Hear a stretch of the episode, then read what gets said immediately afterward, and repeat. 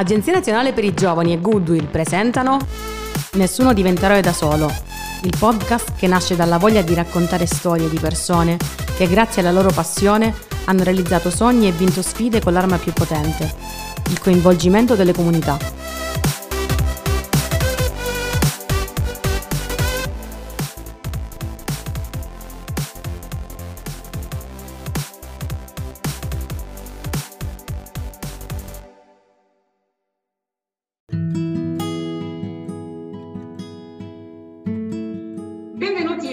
Nuovo podcast. Grazie innanzitutto a Gennaro Di Cello per aver accettato il nostro invito. Eh, il titolo di questa puntata è Fallo anche tu e poi dimmi. Servizio civile e servizio di volontariato europeo.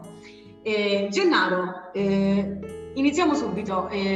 Con noi oggi c'è Marianna, ma diamo la parola subito a te per raccontarci chi sei e perché sei qui a parlare con noi oggi di questo tema.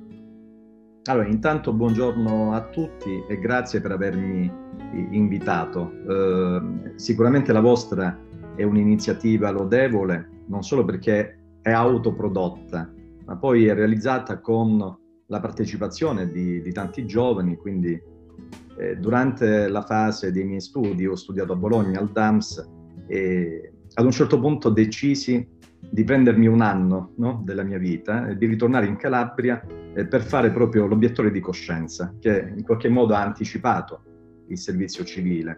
E io eh, ho vissuto proprio un anno che ricordo, porto proprio nel cuore, perché è stato un anno davvero fondamentale nella mia vita, no? perché sai, sono quei, quei, momenti in cui incontri eh, compagni di viaggio, amici, persone eh, che non solo nel tuo, nel tuo territorio, ma un po' ovunque in Italia, perché io ho avuto la fortuna di fare l'obiettore di coscienza all'interno dell'ARCI, una delle più grandi associazioni italiane. Eh, nasco all'interno di questa grande associazione italiana, nella quale poi ho deciso di, eh, prose- di proseguire un'attività anche di formazione specifica sul management del no profit.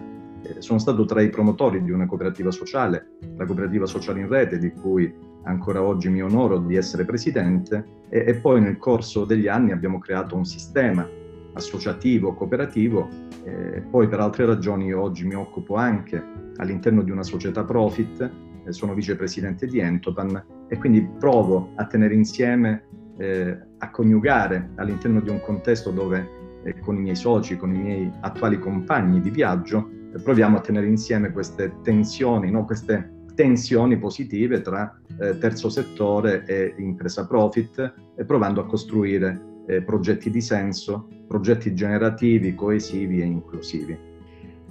E in questo senso, quindi, mi vorrei chiederti come sei riuscito a coniugare terzo settore, impegno sociale e imprenditoria profit? Allora, dipende molto dalla chimica delle emozioni, dalla mm, eh, condivisione di eh, valori, sogni, idee, eh, che si stratificano all'interno di eh, comunità sociali, comunità di impresa.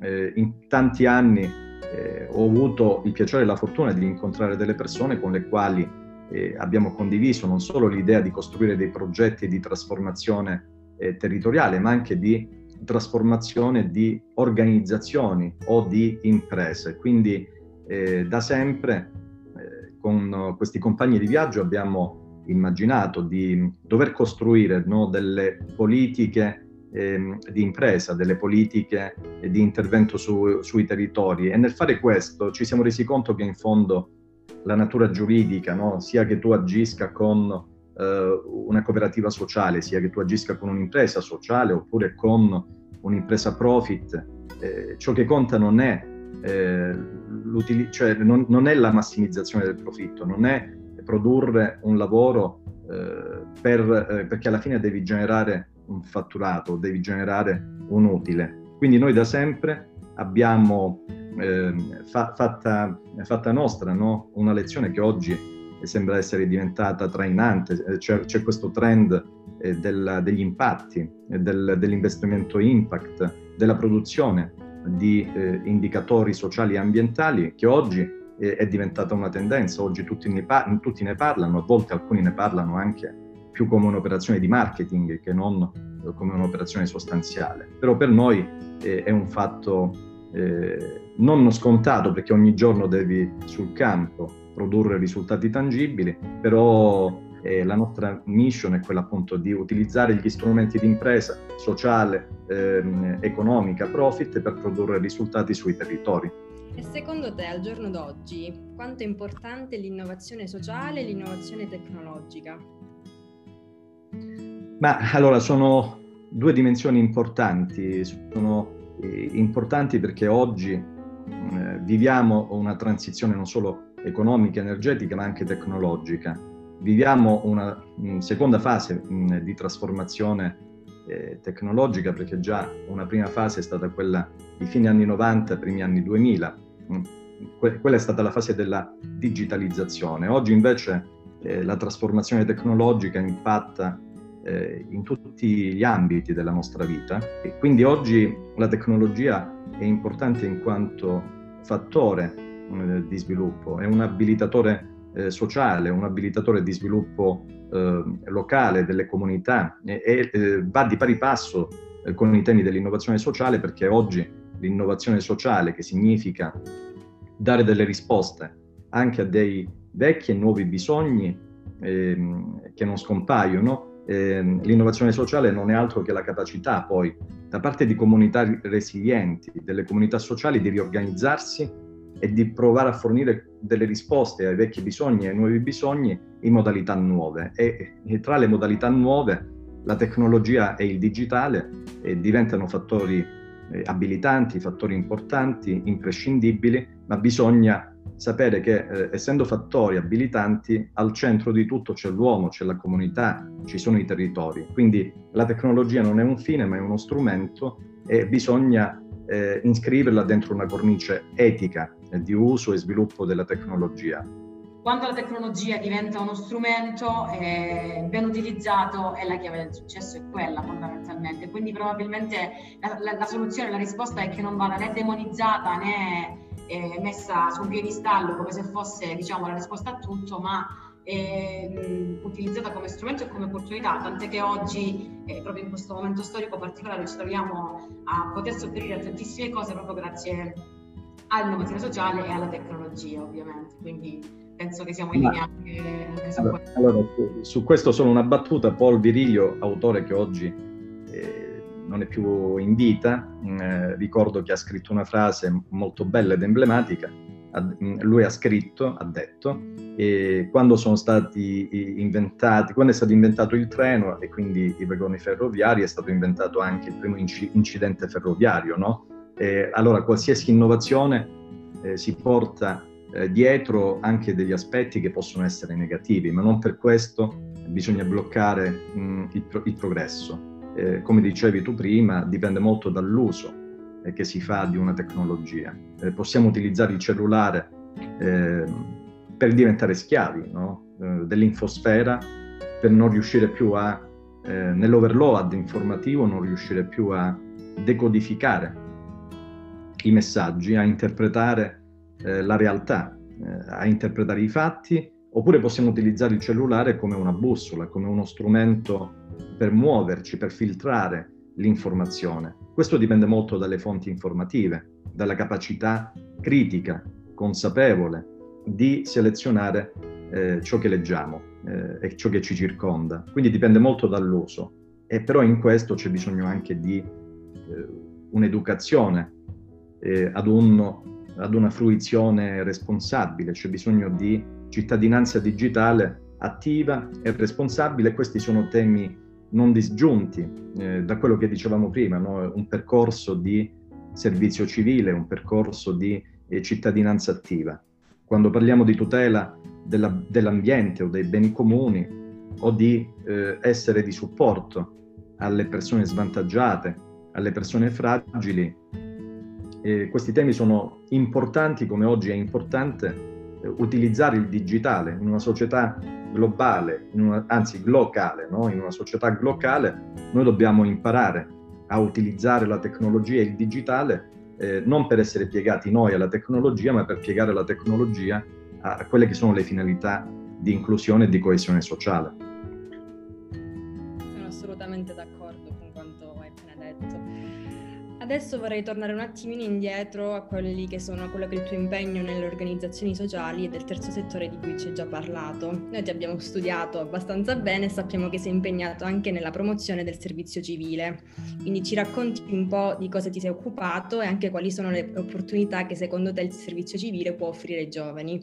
Quindi Arci Servizio Civile è un progetto, un APS, un'associazione di promozione sociale, una centrale associativa italiana che promuove eh, il servizio civile in tutti i territori, in tutte le regioni e, e poi negli ambiti territoriali. Quindi con Arci Servizio Civile Lamezia Terme e Arci Servizio Civile Calabria abbiamo creato eh, in un ciclo eh, di lavoro eh, che in qualche modo ci vede impegnati da eh, circa dieci anni nel progettare sul territorio degli interventi di servizio civile. Quello che fa Arci Servizio Civile è realizzare dei eh, progetti con i partner che sono in genere cooperative sociali, eh, associazioni di volontariato o associazioni di promozione sociale eh, e anche enti pubblici, perché gli enti pubblici possono con eh, la nostra struttura progettare insieme degli interventi per coinvolgere i, i giovani eh, sul territorio o all'interno delle organizzazioni sociali.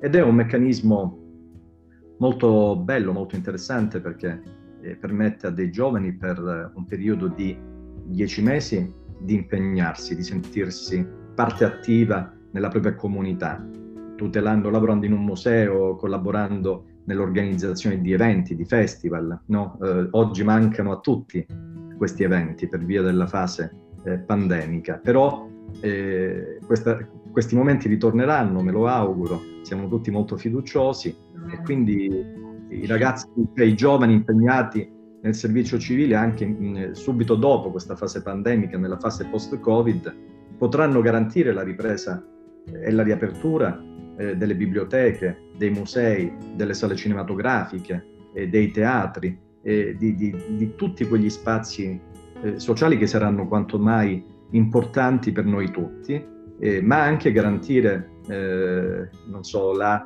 la, la, socializzazione su un parco verde, eh, essendo di supporto a quelle che sono le forme no, di tutela attiva del territorio. E quindi è eh, un lavoro che noi abbiamo fatto, l'abbiamo sviluppato sicuramente con un focus sulla città di Lamezia Terme, producendo anche numeri importanti a livello nazionale, perché noi ogni anno gestiamo eh, circa 60-70 eh, volontari. Questi volontari non li gestiamo direttamente, noi facciamo un'attività di affiancamento, di supporto, di progettazione eh, per eh, le associazioni, per una rete territoriale di terzo settore o per enti pubblici e quindi poi questi giovani vengono con un bando, un bando pubblico, vengono selezionati e, e si procede ehm, a eh, creare dei piani di lavoro ehm, all'interno di queste organizzazioni. Sono numeri importanti e posso dire che moltissimi di questi eh, ragazzi, di questi giovani, eh, in molte di queste organizzazioni rimangono poi a lavorare. Quindi il servizio civile ti dà la possibilità non solo di essere un cittadino impegnato, non solo di eh, metterti in gioco, di lavorare su te stesso all'interno però di una comunità, di relazionarti con il tuo territorio, ma anche eventualmente di sviluppare delle competenze. Quelle competenze domani possono essere eh, utilizzate all'interno di un contesto lavorativo che molte volte può coincidere anche con l'ente nel quale tu hai realizzato quell'anno di servizio civile. Sappiamo poi che comunque ti sei sempre impegnato a livello sia locale che nazionale nella creazione di reti e di network, network di collaborazione, tant'è che potresti essere definito un uomo di rete. Quindi potresti raccontarci com'è che riesci a connettere così tante realtà diverse e come si fa a costruire una rete intelligente e collaborativa? Eh, guarda, allora esistono tante reti ed esistono tanti motivi eh, che possono spingere no, una persona, un'organizzazione a lavorare sulla costruzione delle reti. Eh, si può fare un lavoro sulla costruzione di reti territoriali, una costruzione sulle reti eh, degli italici o sulla rete dei eh, migranti. Pensa, penso alla diaspora, no? quindi provare a riconnettere eh, persone che oggi non vivono più sul tuo territorio ma che operano, lavorano in altri stati eh, e quindi la costruzione di reti e network può avvenire per tanti motivi.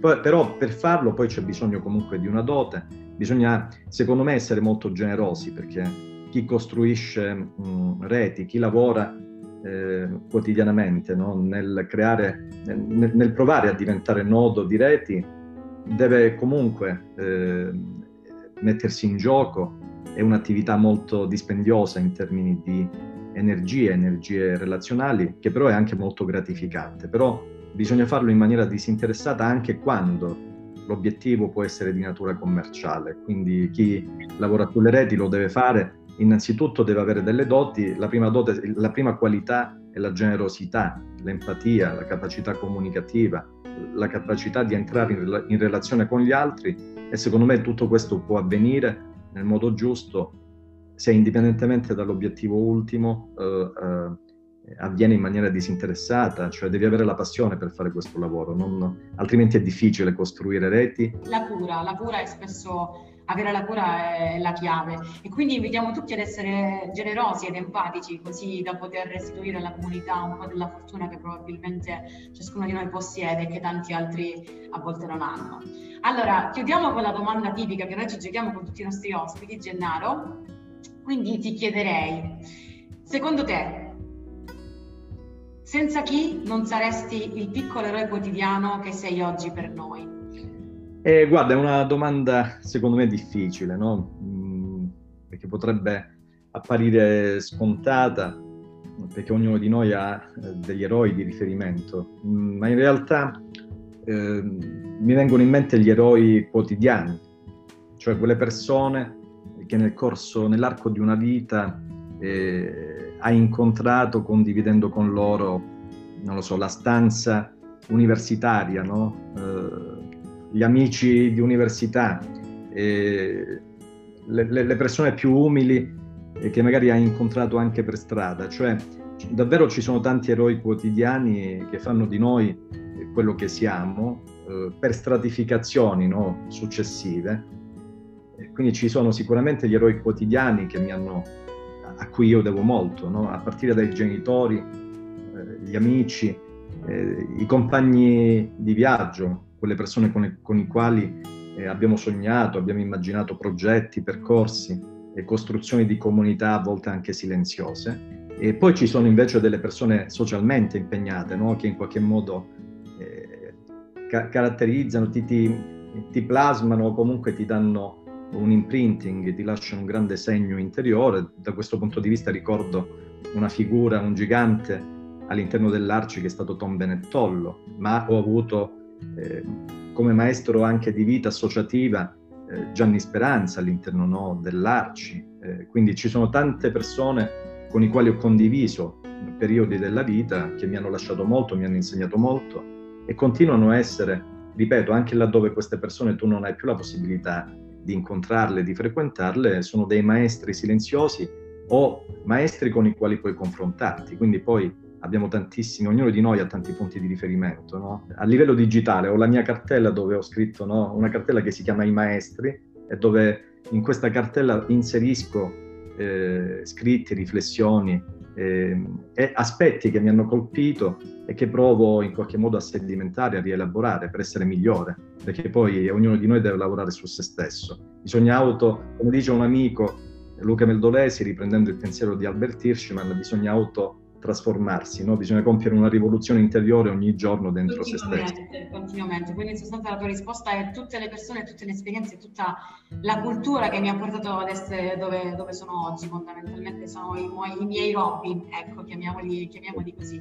Allora Gennaro, noi ti ringraziamo, abbiamo un sacco di spunti di riflessione, come ovviamente immaginavamo, altrimenti non ti avremmo invitato eh, io e Marianna davvero siamo molto grati a te per aver accettato il nostro invito. Invitiamo tutti a seguirci sulle nostre piattaforme, siamo presenti su video podcast su YouTube, eh, insomma Google Podcast, siamo diversi, seguici sui social, quindi Gennaro se anche tu non ci segui mi raccomando, recupera questo gap.